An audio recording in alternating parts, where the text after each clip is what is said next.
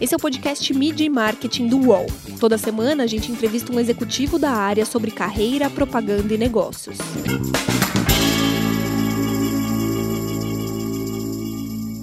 Qual foi a grande transformação do paladar do consumidor nos últimos anos? O empoderamento do consumidor mudou o mercado cervejeiro? E como é a liderança feminina no mercado de cervejas? Meu nome é Renato Pesotti e para falar sobre estes e outros assuntos, essa semana a gente recebe a Eliana Cassandri, que é Head de Marketing do Grupo Petrópolis. Tudo bem, Eliana? Oi, tudo bem você, Renato? Prazer estar contigo aqui. Prazer também. Super obrigada pelo convite. É uma honra representar o Grupo Petrópolis e esse papo com você. Primeiro me fala quais são as marcas que você toma conta. A Itaipava todo mundo conhece. E as outras, quais são? Bom, o Grupo Petrópolis tem 14 marcas no portfólio. Né? A Itaipava, sim, é a mais conhecida.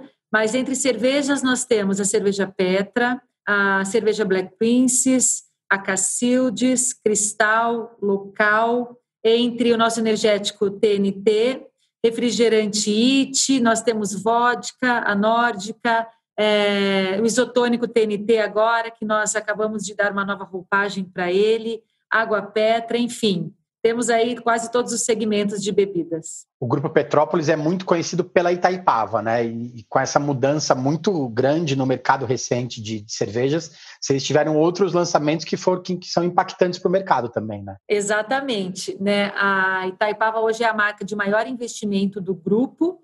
E há dois anos atrás, em outubro de 2018, nós lançamos a Petra. A Petra já é uma, uma família cervejas especiais com seis estilos diferentes, mas nós lançamos a Petro Origem, que é a puro malte, que é aí então para justamente participar dessa fatia de mercado, dessa transformação desse mercado cervejeiro que vem acontecendo nos últimos anos. É legal você falar da transformação, né? Porque o mercado cervejeiro ele foi atingido em cheio na pandemia, né? A quarentena, com o fechamento de bares, as fábricas também fecharam, e agora isso está sendo retomado aos poucos. Como que é primeiro como que foi primeiro atravessar essa essa transformação de, de paladar talvez do consumidor e agora com essa tempestade que a gente teve esse ano? Bom, dá para dizer que foram dois grandes desafios, né? O primeiro, a gente entendeu que o paladar do consumidor exigiu novas experiências, vamos dizer assim, né? Então, nós tínhamos já um mercado é, experimentado por esse consumidor, com as cervejas especiais, muito mais forte, assim como você abre um vinho para comemorar um momento diferente, né, para celebrar um momento diferente, é, já aos 10 anos já vem acontecendo isso com as cervejas especiais. Você tem mais de 27 mil rótulos de cervejas hoje no Brasil.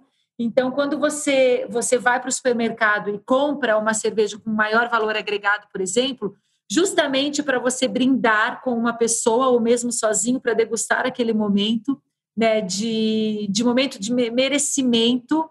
Isso já vinha acontecendo ao decorrer dos anos, né, com um valor maior agregado nos produtos. E isso se tangibilizou com a Puro Malte, ela se popularizou. Né, quando você olha marcas que só tinham segmento mainstream, trazendo também essa, essa, esse novo estilo para o Puro Malte. E aí, claro, a gente não precisava, não podia ficar fora dessa. A gente já tinha isso na Puro Malte com as nossas Black Princess e também a Petra de cervejas especiais, mas nós lançamos a Petra Origem para ficar mais próximo do consumidor.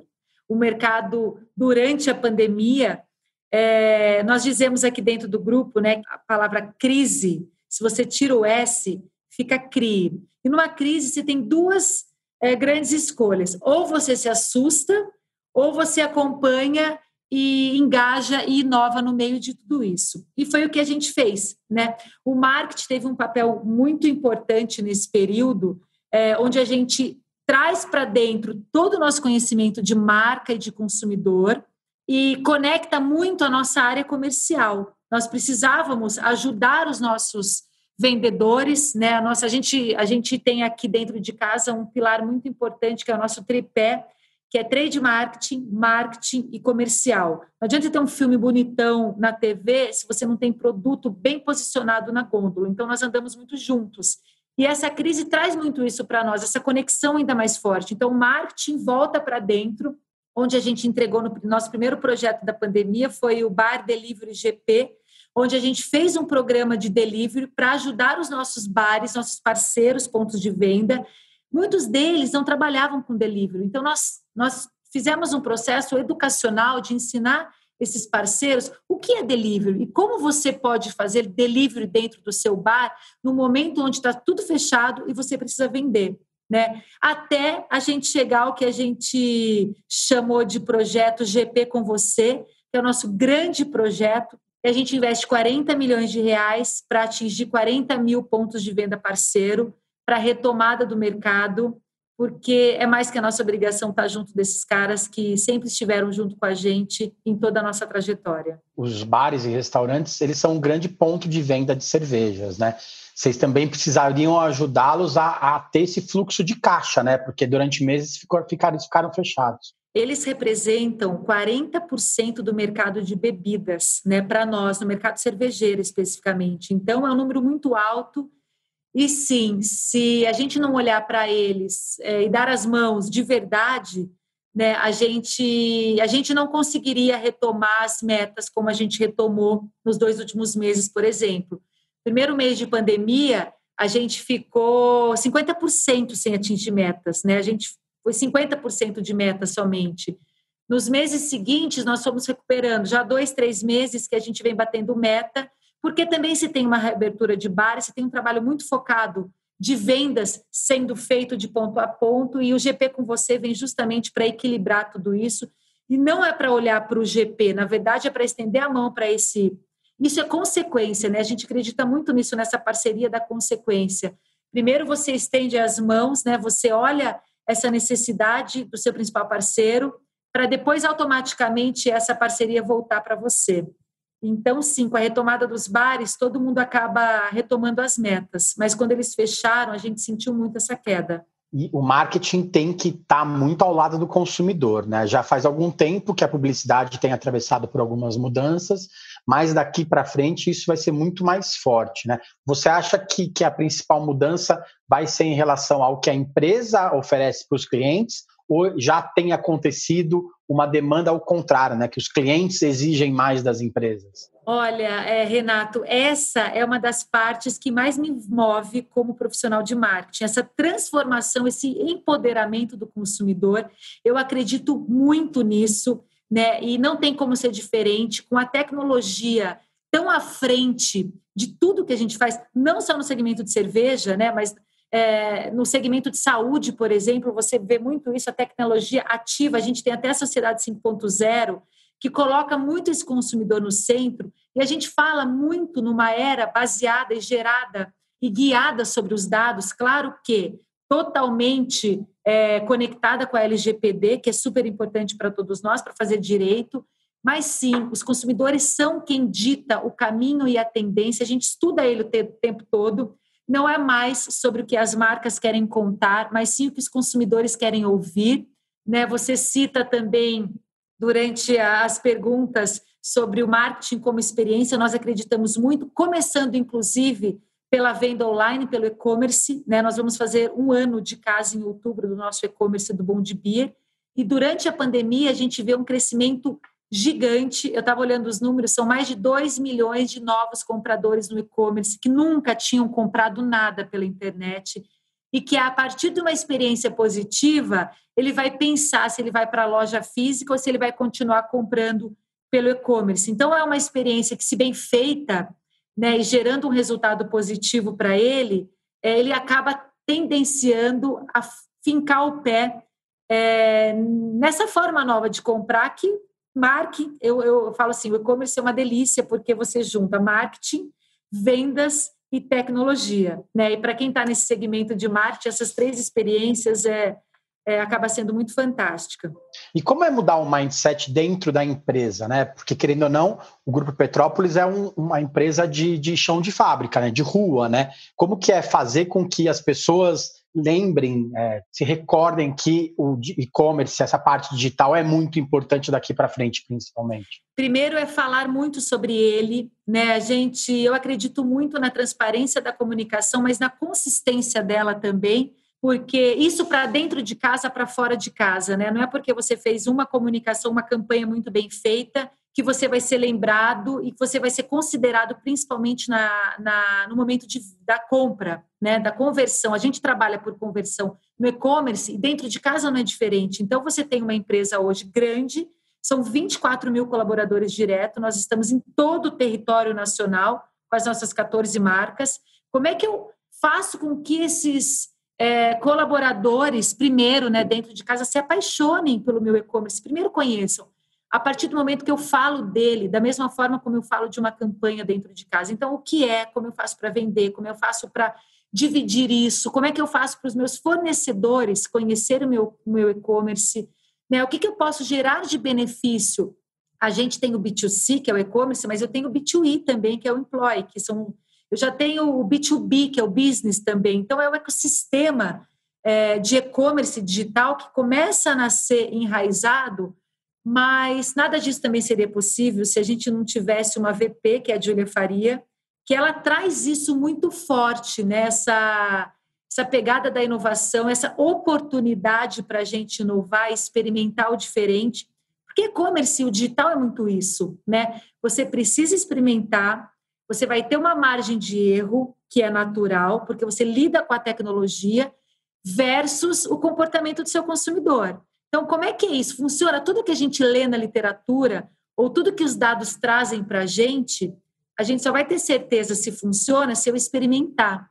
Né? E com o e-commerce acaba sendo isso. E como está a disputa, principalmente no ponto de venda, né, em relação a preço? Como que é essa disputa com o e-commerce? Vocês conseguem fazer um preço mais em conta?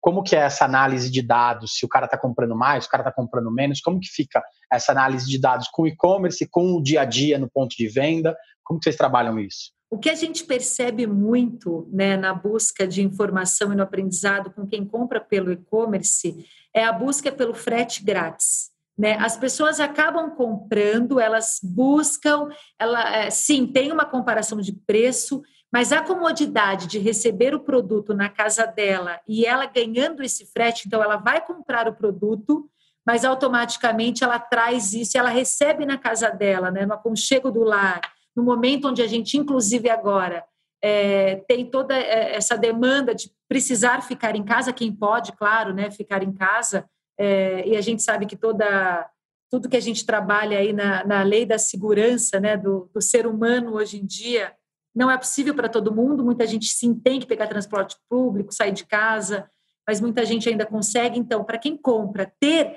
essa facilidade e ainda o frete grátis é o que vai equilibrar muito as vendas no e-commerce versus a compra no mercado frio, que a gente chama que é o mercado físico. Vamos falar um pouco de publicidade, de propaganda também, né?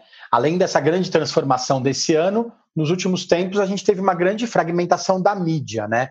É, você acha que a publicidade perdeu um pouco do charme por causa dessa fragmentação? Ou a gente ficou com essa impressão porque a forma de fazer propaganda mudou? Não, eu não acredito que a propaganda perdeu o charme. Né? Eu sou uma apaixonada por propaganda, acredito muito nela é, depende muito a forma e o meio que você faz essa propaganda e o período que você usa. Né? Como eu disse lá é sobre essa transformação onde o consumidor acaba ditando as regras. Eu acho que é muito mais sobre o que você diz e como você diz, sem perder a oportunidade de falar do posicionamento da sua marca, é, porque toda marca tem um posicionamento e tem uma plataforma, né? Quando você fala em patrocínios, por exemplo, não dá para jogar em todos os jogos, em todos os times, você tem que escolher exatamente onde você, você quer estar, justamente para criar essa consistência elástica, de você estar tá sempre naquele mesmo território, falando com aquele público.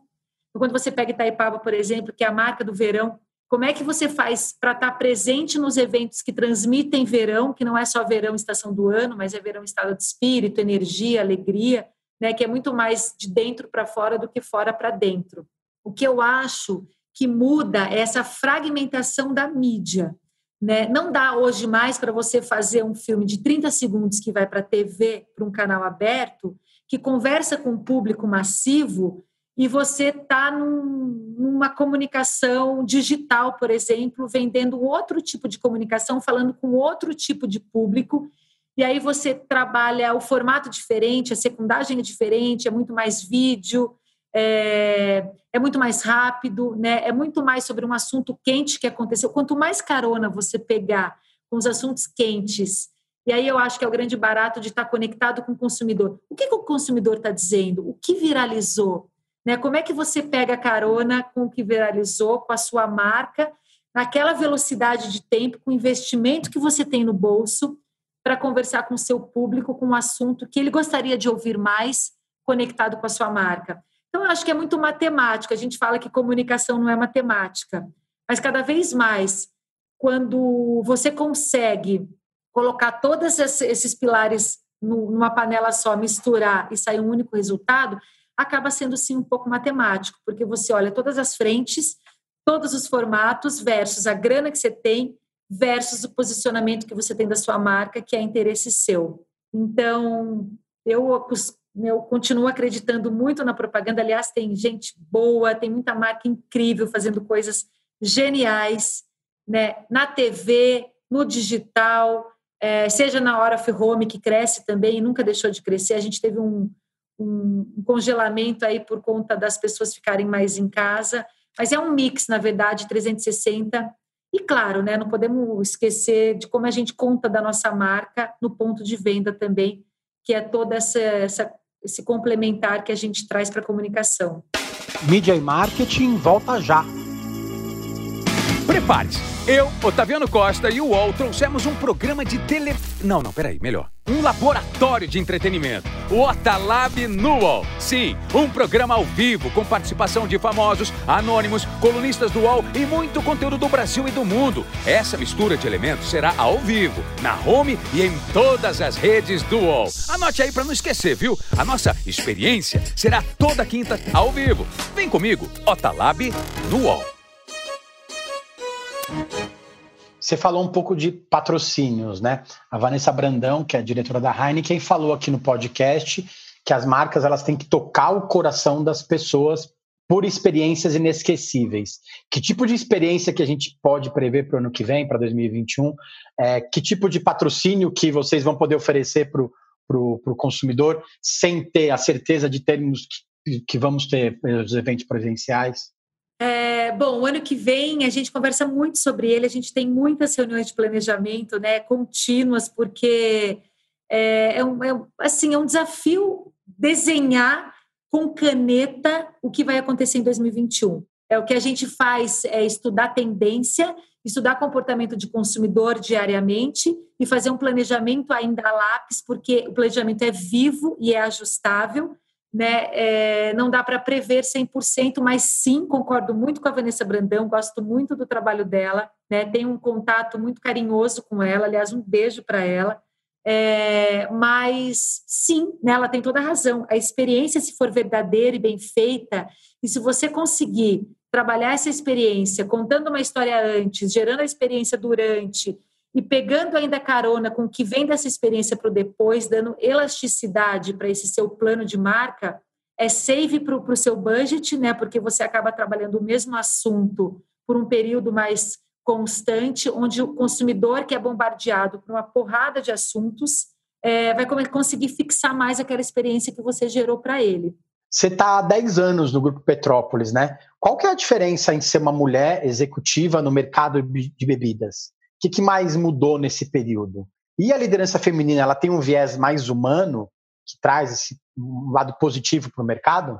Olha, eu, eu, costumo dizer que, na verdade, a liderança feminina ela vem para complementar né, o que já está sendo feito pela, pela liderança masculina. Né? Eu acho que a força que nós temos o detalhe que a gente consegue enxergar muitas vezes e a capacidade de conectar tudo, de juntar tudo. A gente fala muito de gente, né? A gente trabalha no mercado é, movido a, a, gosto do consumidor e, e a estudo sobre esse mesmo consumidor. Então, a mulher traz essa, esse refinamento, né? esse questionamento, essa busca inconstante, nós somos eternamente insatisfeitas porque a gente acredita que dá, dá para fazer sempre mais, melhor e muitas vezes com menos, né? e a gente busca e aperta, É um mercado que vem ganhando espaço com a liderança feminina, sim. Ao mesmo tempo, é trabalhar muito o jogo de cintura, né? É aprender a falar um novo vocabulário. Eu tenho duas filhas mulheres,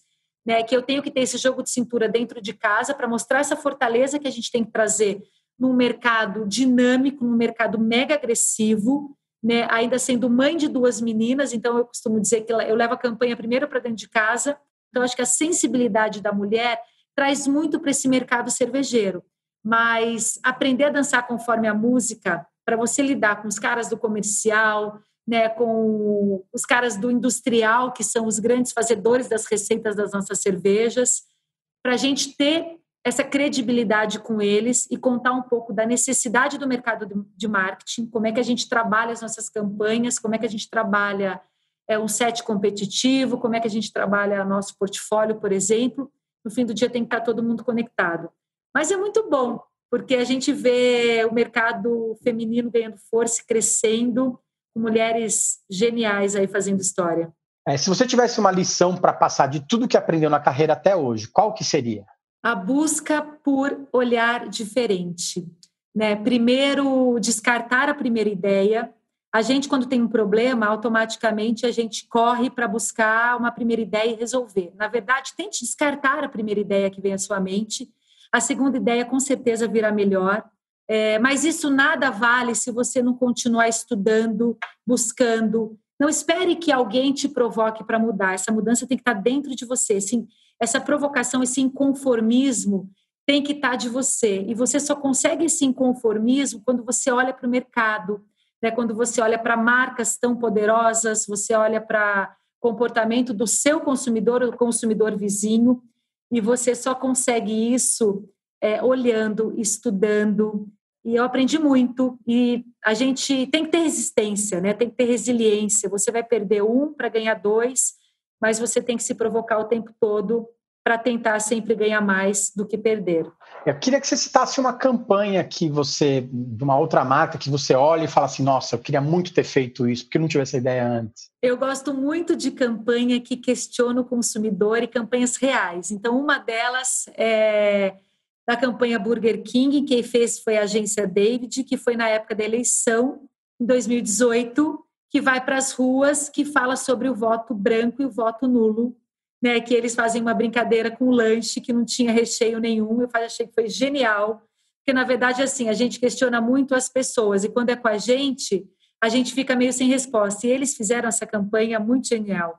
A outra é super fresca, que é Bradesco com Publicis, que foi para o Dia dos Pais, que é essa capacidade de você olhar para o próximo, né? de você fazer algo pelo próximo. Também eles trazem muito forte essa questão da responsabilidade social, que eu acredito demais que é um papel muito forte, não só das marcas, mas antes das marcas, dos executivos de marketing que fazem as campanhas das marcas, que têm na mão a capacidade de mudar e de colocar esse, esse, essa, esse assunto em pauta. É, como é essa dicotomia de, de ter que vender mais e fazer as pessoas beberem melhor?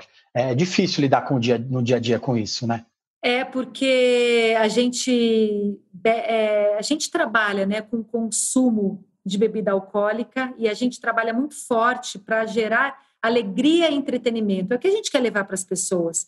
E a gente tem o nosso programa de consumo responsável, que é o Saber Beber. A gente já assina diferente nas nossas campanhas, que é o Beba com Sabedoria. E o Saber Beber vem justamente para alertar e para trazer, tanto nos eventos que a gente faz, né, nas próprias campanhas, quando a gente tem oportunidade de levar isso e a gente tem isso para 2021 como uma matriz dentro do marketing, a gente quer crescer com isso. Né? Esse ano de 2020 foi diferente, não só para nós, mas para vários segmentos. É, não conseguimos colocar de pé, porque a gente teve que olhar mesmo para as nossas metas, mas assim, a gente tem no nosso planejamento algo grandioso para o Saber Beber, que é mais do que uma responsabilidade, é uma missão é uma necessidade que nós, como Grupo Petrópolis, temos que, que colocar em roda para alertar o consumo excessivo, que não é isso que a gente quer, pelo contrário, a gente quer levar alegria e entretenimento para as pessoas. Obrigado, Eliana, pelo tempo. Boa sorte nos desafios de 2021, que vão ser bem grandes, né? Exatamente. Obrigada a você, um grande beijo. Obrigado pelo tempo, valeu, gente. Semana que vem tem mais. Os podcasts do UOL estão disponíveis em todas as plataformas. Você pode ver uma lista com esses programas em wall.com.br/podcasts. Media Marketing tem reportagem e entrevista de Renato Pesotti, edição de áudio de João Pedro Pinheiro, produção de Laura Capanema e coordenação de Juliana Carpanês.